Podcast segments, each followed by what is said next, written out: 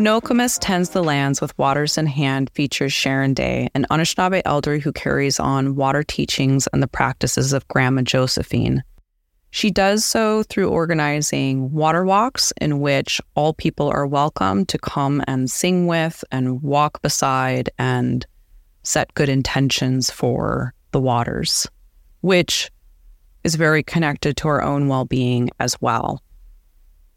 This piece imagines a future in which Sharon's work has been continuing on as it is now and really situates her in a place of of her happiness but also has these aspects of recognizing what needs to happen for that to be the case. So you'll see references to looking to those who came before us and the knowledge that needs to be carried on, while also looking to the future and forms of technology that can do better by Aki or by Earth.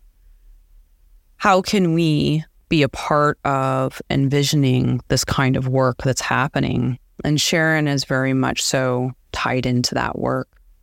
This piece formed really then just out of honoring her and thinking about the work that she was doing and having that hope that by raising awareness and doing the kind of work that she's doing now, we'll hopefully see another kind of future for ourselves and for the next generations as well. And beyond ourselves to moments where it really isn't us who's doing this work anymore. There will need to be other people doing this work in future generations.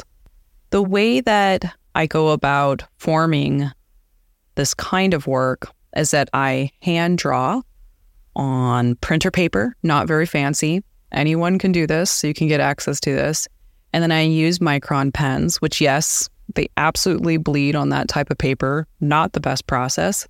However, the reason why I do it this way is because I draw layers on a light board.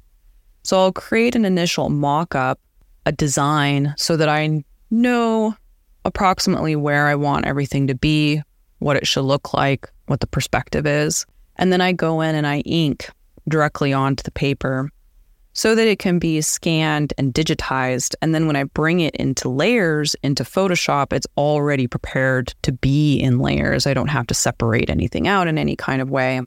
And I already know as I'm doing those initial inks, essentially where the color blocking is, right? Like where you get those those spaces, those transitions. And then some of it comes together just on its own as a part of the creative process where it just it, it's in the moment and very much so just happening and that really happens more in the textures themselves which very often come from photos of real world materials like copper and you know, for example, waters like these waters featured in this piece, Sharon has walked alongside as a part of the work that she does.